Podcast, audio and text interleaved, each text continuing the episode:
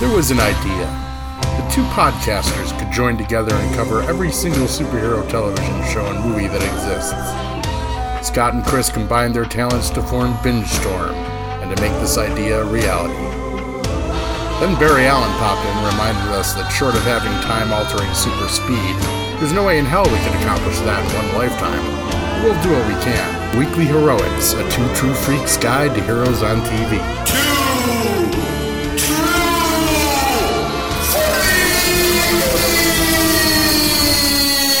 Hi, welcome to Weekly Heroics, a two true freaks guide to heroes on TV, the Preacher Cast, covering Preacher Season 4, Episode 4, Search and Rescue. And gonna be an unusual show tonight, today, whenever you're listening to this. Uh, because I'm not going solo, but the, the usual cast of characters is not here. And also apologies for this being late, because I can't seem to assemble the usual cast of characters, because we always have, we have busy lives. And that's that's no biggie, because we adapt and overcome. And we've uh, actually got a special guest today, because she lives right here in the studio. So that's convenient. We're here with uh, laugh track Tina Patterson. You may know from over on Garage Sale Gloat and, and in the background of various things we've done that makes her laugh. So that is true. So say hello louder. Hello, everyone. and uh, you know she watches all these weird TV shows with me because uh, that was part of the deal when she decided to want to be with me. And silly girl.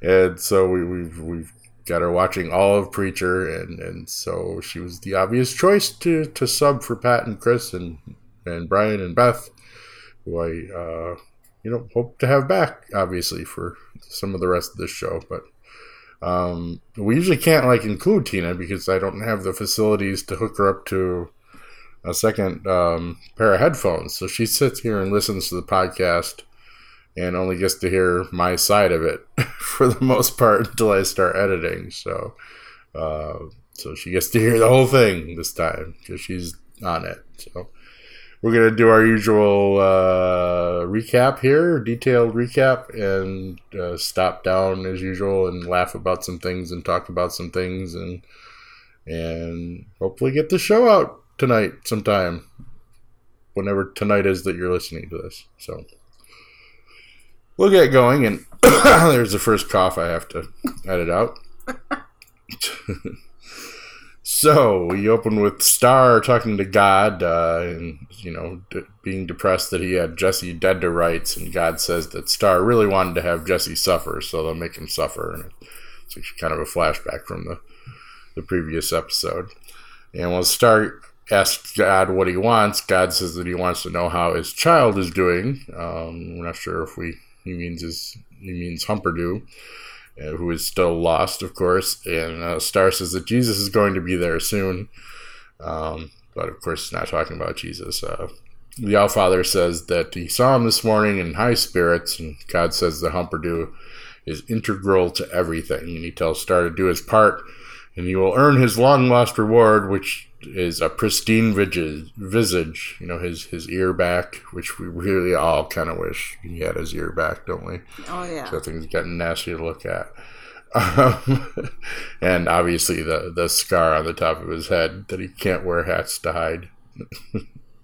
and God says that they're going to carve that vagina into Jesse's soul, and Starr wonders what he means. It's being metaphorical, I'm sure. And God says that his great design is at work, and it's going to be beautiful. So back to the pilot Steve and Jesse show. Uh, pilot Steve announces over the intercom they're still on the plane that they've hit a hitch, and tells Jesse to be calm. We saw a little bit of this in last episode too. And God is in a, a seat nearby and yells in triumph as the plane goes down. And uh, later in the ocean, Jesse uh, swims to a life raft and gets in with Steve. And Jesse calls to the sky, asking God if that's the best he's got. And we find out. Better. Yeah, we yeah. Find, never asked that question out loud, particularly to an angry God. You know, because if anyone's got more than that, it's gonna be him. Back in Masada, our buddy uh, Toscani and his men take the captive Cassidy through the hallways to the helipad. Hitler and his people cross their paths and they're on their way to meet with Starr and, and Jesus, presumably, for a big conference about the apocalypse. And Toscani is duly impressed. You know, the big wigs are here. And when he gets to the elevator, he realizes that Cassidy and uh, his men have disappeared. And Toscani goes back to find Cassidy alone on the gurney. And Cassidy says that he killed the guards, breaking their necks after picking the lock with the angel's feather he acquired uh, last episode. Toscani doesn't believe him, but he points his gun at Cassidy's head and advises him to laugh when he can. Uh, yeah, just one of his positive speeches. Cassidy breaks free of the restraints supposedly holding him and beats Toscani down quite viciously and continues beating Toscani, clubbing him with his gun. And Toscani tries to crawl away, and Cassidy rips open his jacket and bites him. And afterwards, uh, Toscani says that it ain't right. Cassidy slams, as he threatened to do, um, he slams uh, Toscani down on his own shotgun uh, into an orifice that will let you figure out on your own. And he blows off the top of his head just like he promised. Cassidy then impersonates Toscani's voice on the walkie talkie saying the vampire is on the way to the helipad. So apparently the skincare commercial and the Bensonhurst stuff was like, I'm thinking a nightmare because he obviously never made it to Bensonhurst to be hooked up to the actual machine. So I don't know. I guess that was like his fever dream or something. I think so. Yeah. yeah unless he's going to get there later, because we've been playing around with flash forwards and stuff this season. Uh, because of Sam Catlin, who's a writer on Breaking Bad, so he's a writer on this too. So that's why we've been getting some Breaking Bad call outs. Uh, but sufficiently nasty and gory as this is a pretty gory episode in general. As you get some, you know, extremely. Good, brain liberation and uh, hand liberation in a little bit here. On the ocean, a storm comes up and Jesse bails out the water from the raft. Steve insists that they're going to die, starting to panic. But Jesse says they won't, and Hitler was wrong. Uh, the pilot points out that they're uh, lost at sea with no transponder when Hitler told Jesse he'd see him in hell soon. So that's what we're talking about there. Pilot points out that they're lost at sea with no transponder, but Jesse tells them that they have to stay positive. He insists they're going to get to Australia one way or another and tells Steve, Steve to stop whining and actually uses the voice to tell him to be positive. And, and, the, and the pilot's like, Yes, we're going to make it, and starts bailing things out. Cassidy takes the elevator. Um, he runs into Tulip. Lara draws a gun on Cassidy, not seeing Tulip in the elevator, and asks him where she is. Cassidy stalls and, and, wonders why Tulip would come to save her. Uh, more Grail guards arrive and the elevator doors close. Cassidy tells Lara that he hasn't seen Tulip, and Lara um, orders her men to lock Cassidy, Cassidy up and clean up what's left of Toscani. Tulip comes out of the elevator a minute later, gun drawn, and Hoover 2 tells her to come with him, and she has no choice but uh, do so rather than attract attention, so she's still trying to stay undercover. Lara and her men lock Cassidy back up in his cell, and she hits Cassidy in the stomach before leaving. Uh, she goes out, locks the door, and tells her men that uh, now they wait for Tulip. And they're literally just like waiting there, and, and Featherstone's got a mean look on her face, ready to ambush her. Cassidy tells the Archangel that Tulip uh, came back for him and figures that she's going to keep coming back and that he's worried, uh, you know, Archangel's like, well, what's the problem with that? She's trying to save you. She likes you. And uh, Hoover 2 tells Tulip that the emissary needs a personal valet, and we don't know who the emissary is quite yet, but as they go in, Tulip claims that she has work to do in the prison area and tries to get out of it and suggests that she goes down and sort it out. Hoover tells her, uh, Hoover 2, sorry, tells her that the man in the room will bring about their plan at the summit between heaven and hell, uh, and warns that refusing the honor would be treasonous. So Tulip and Hoover 2 go into the emissary's suite and advises her to respond positively if the emissary touches her. Creepy. And once Hoover 2 leaves, uh, Tulip checks the hallway outside, sees guards. She goes back into the suite and checks the window, and Jesus Christ himself comes out of the shower and greets her. And we're not talking Humperdoo, we're talking the actual Jesus Christ that we got a flashback to a couple seasons ago, uh, who was sleeping around with uh, you know desert women and stuff, and, and creating his lineage. So he's still around. He really did resurrect, and apparently is uh, semi-immortal because he's the same age. And uh, Cassidy tries to pull his uh, manacles out of the wall without success. Uh, and the archangel talks about flying free and bringing food to his infants. He asks Cassidy if uh, his girlfriend is coming, and Cassidy insists that Tulip is Jesse's girlfriend. It's my mate's girl. And he explains that Lara and the others know that Tulip's coming, and when she gets there, they're going to kill her. But the Archangel points out that Cassidy is setting the trap that will get her killed. And Cassidy says he's going to break free and then kill the Archangel. So just Cass taking no more shit anymore. Uh, the next day, Steve looks at the sun as Jesse checks their supplies. His legs are badly bleeding, and uh, Jesse looks for medical supplies, but there ain't much of them. Steve is still positive, and, and Jesse finally voices him to stop being positive because he's getting annoying. And the pilot screams in pain until Jesse voices him not to feel pain anymore. Steve, now not being positive anymore, figures they're going to die, and Jesse tells him that the whole thing is just a test from God. Jesse says that God wants to see what they're made of, and they're going to show him. Steve wonders if he doesn't believe in God. And he says he doesn't think he does, and Jesse tells him he doesn't need to, but believe in him as long as he believes in Jesse. Pilot agrees and chuckles. Jesus looks over Tulip and confirms that she's going to be his valet, and uh, Tulip agrees. He introduces himself and they shake hands, and Jesus tells her that she's in trouble. There's a knock on the door, and Jesus has her answer. It's Starr who steps in without noticing Tulip somehow. And Starr bows before Jesus and said that Masada is at his disposal and Hitler has arrived and he assures Jesus that he doesn't have to concern himself about his ear. You know, Jesus is obviously noticing. Uh, which you know, Jesus fixed his ears, man. He should have hit him up right there. You know, in the, in the whole just before he was crucified. And, I don't know if you know your biblical stuff, but one of his disciples cut off one of the soldiers' ears, and uh, Jesus, that was when he was like, "No, don't fight on my behalf, turn the other cheek. And he, I'd forgotten about that. yeah, that. and he, he picked up the soldier's ear and, and just plopped it right back on there. So Starr could have had some free work done, and he blew it. I don't know why. Uh, you got, you know, the, the, the healer and savior of mankind sitting right there before you. she didn't want to, you know, it's an important conference business going on, so I guess he didn't want to distract him. So uh, Starr says uh, he thinks uh, Tulip's face is familiar, uh, but before Tulip can draw her gun, Jesus asks uh, when he gets to see Humperdoo.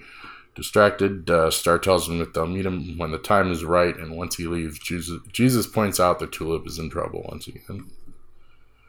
Hoover 2 prepares the summit conference room with nice little, you know, presentation booklets saying Apocalypse 2020 on them. You know, very organized. Got to got to have an organized apocalypse. Little nameplates and everything. Yeah, yeah, yeah. Hitler from hell. Jesus heaven, top top notch professionalism. Starr comes in and asks Hoover 2 how they're doing. Uh, with the clone replacement because they're at this point just trying to figure find a clone that can do the song and dance that, that Humperdoo does. So not having a lot of luck finding him. Ian says that no one can know that they lost Humperdoo, and Hoover 2 says that they'll have a replacement. Hoover 2 tells Starr that he's noticed that Starr is, is languid and depressed. And he says, you know, he should he should buck up, little little soldier. You're the All Father. You got the power of the Grail at your fingertips. You're about to kick off the apocalypse. Everything's looking up. Once he's alone, though, Starr looks at the presentation back and his foreskin ear falls right onto the pocket, and I had to run for the bathroom and puke my guts out onto a photo of Jesse, of course, because when it rains, it pours in Starr's world. Sometimes it pours foreskin ears. Gross. Really, I, I, you know, I've watched some gross ass movies and TV shows over the years, but you, you still give me the irk factor, preacher. Well done. Jesus sets up a makeshift uh, sail and, and figures all they need is wind. A wind comes up and Jesse laughs in triumph as he steers the life raft. And Jesse talks about how Tulip taught him to build a sail, along with, you know, yeah, what, say something like he once saw her build a rocket launcher out of a lawnmower or something like that. Uh, they realize suddenly that uh, Steve's hand is gone, uh, bitten off by a shark or something in the water because he didn't feel it, and he's been trailing his hand in the water because uh, Jesse told him not to feel pain. So he's just sitting there with bloody, bleeding Steve's like, stump. That looks like that should hurt. Yeah, yeah. It's like, hmm. you know, Jesse's throwing on a tourniquet and. Uh, the sail blows off the raft, then, of course, and angry Jesse tells God that it's between the two of them, and Steve's going to die. And he should leave him alone. Steve wonders what God said, and Jesse's still lying to him, tells him that God said soon. You'll, you know, my plan will be soon, and you guys will be helped. Tulip apologizes to Jesus. Uh, got a set. The special effects work again too. Pretty pretty good dismemberment stuff there. They're really using using the budget to full effect this season. Tulip apologizes for Jesus uh, lying for lying to Jesus earlier and gives him her real name. She's sorry that she got him involved in this stuff and starts to go. Jesus offers to help rescue her friend, and Tulip points out that things are going to get violent and possibly deadly. She doesn't think he can help, but Jesus says that they'll see. And as Lara and your guards are still waiting, uh, one guard complains that he has to go to the bathroom, and, and instead of letting him go to the bathroom, she just finally turns around and shoots him in the head. And then they hear someone coming, and it's Jesus, and Lara and her men bow to him, but Jesus says he's there to bless the prisoners, and, and Lara's not having it. She's just uh, go to one of the other prisoners, and he's like, no, I want to bless these prisoners. And Lara's just like, there are no prisoners. And then, of course, he hears Cassidy yelling. And Lara's just like, nope, not happening. You, you, may be the son of God, but I'm in charge of security here, so you're not happening. and uh, Jesus returns the the suite, looking all depressed, and like just tells Tulip that it didn't work. And, you know, it's like, how? Cassidy finally all but rips his hands off, freeing himself, which he literally kind of does. He skins himself to get out yeah. of those. That was pretty nasty too. Just gore laden episode, and you know, cringeworthy. Uh, so he climbs up to the archangel and bites him as promised, and falls to the floor below. Of course, get the flashy thing, and the angel reincarnates out the cell door and comes in. He's just like, idiot, you know, I can get us out of here, and just flies them both out. Steve talks about how, you know, he thought he'd die and it wasn't going to be in a raft in, in the middle of the ocean. He says he should have had more sex with strangers, priorities. he says that he's ready for the test to be over and admits that he's done a lot of bad things. And, and Steve uh, figures that Jesse is God and begs him to save him. And Jesse voices him to live. Steve feels the power, but you know, he tells Jesse that he lied and dies anyway.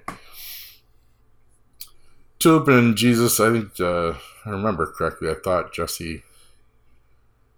No, Cassie like asked him to do it on his on his son. Denny a couple seasons ago, but I don't. I think he refused to even try. Yeah. Yeah. Uh, yep. Tulip and Jesus go to the prison, and Jesus warns that it's a trap and it's madness. And guards come down the hallway, and Tulip hides. Jesus tells her to worship him by kneeling, um, so you can't see her face, and steps out. Tulip does so as the soldiers approach, and Lara arrives as the soldiers kneel and orders them up. They go with her, and Tulip asks the man at the end what happened. He said that the prisoner escaped. Uh, go with her, and Tulip asks. Jesus and Tulip go to the cell, and Tulip says that now they'll find, uh, go find Cassidy. Then she'll do whatever the hell she wants. And Jesus asks if he can come along. Clearly a bored savior. We find out actually the next episode. You know, he hasn't had much to do in in two thousand years. Yeah. so Jesse wraps Steve's body in a sheet, or probably what was left, yeah, a sheet, and places in the ocean. Says a says a eulogy, and of course, just piling on the misery. Sharks eat the body as he's standing there watching. And disgusted, Jesse tells God that he's an asshole. And Jesse hears laughter and then looks over and he's like 10 feet from the Australian beach. That was the best part. a bunch of people on the beach and shit. And we were just watching this preacher in a boat throw a body into the water, but no one called the cops on that or anything, I guess. the Saint and Eugene reach the Gulf of Mexico, and Eugene confirms that the Saint can hear Jesse uh, using the voice in Australia. He's like, "How are we gonna get all the way to Australia?" Well, the Saint. This is almost like a, a cartoon. This was worthy of like a Bugs Bunny cartoon. the Saint draws his guns and blows on the hammer until it's red hot, and then shoots at the water, and the bullet heads to us right through the center of the earth. Uh, the bullets blow a hole, which you would think would cause an earthquake somewhere or something. Um, an Australian is surprised to see a hole open up in the beach, and the Saint shoots him in the head for his troubles and walks off. And Eugene climbs out of the hole as well and goes after the Saint past the life raft. And that's where we end off today.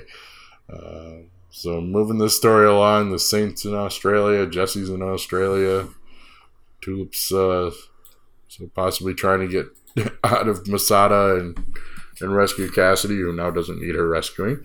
Um, so yeah, search and rescue, right there in the title, kids. Um, yeah, the over overwhelming theme of this uh, episode was, other than search and rescue, was bloody, disgusting foreskin droppings and stuff. And uh, and we, we actually cheated and have seen the, the new episode early. Um, so we're not going to spoil anything from that one, but that should be that show should come out soon. Sorry, this one's going to be a little late. Um, any your thoughts on?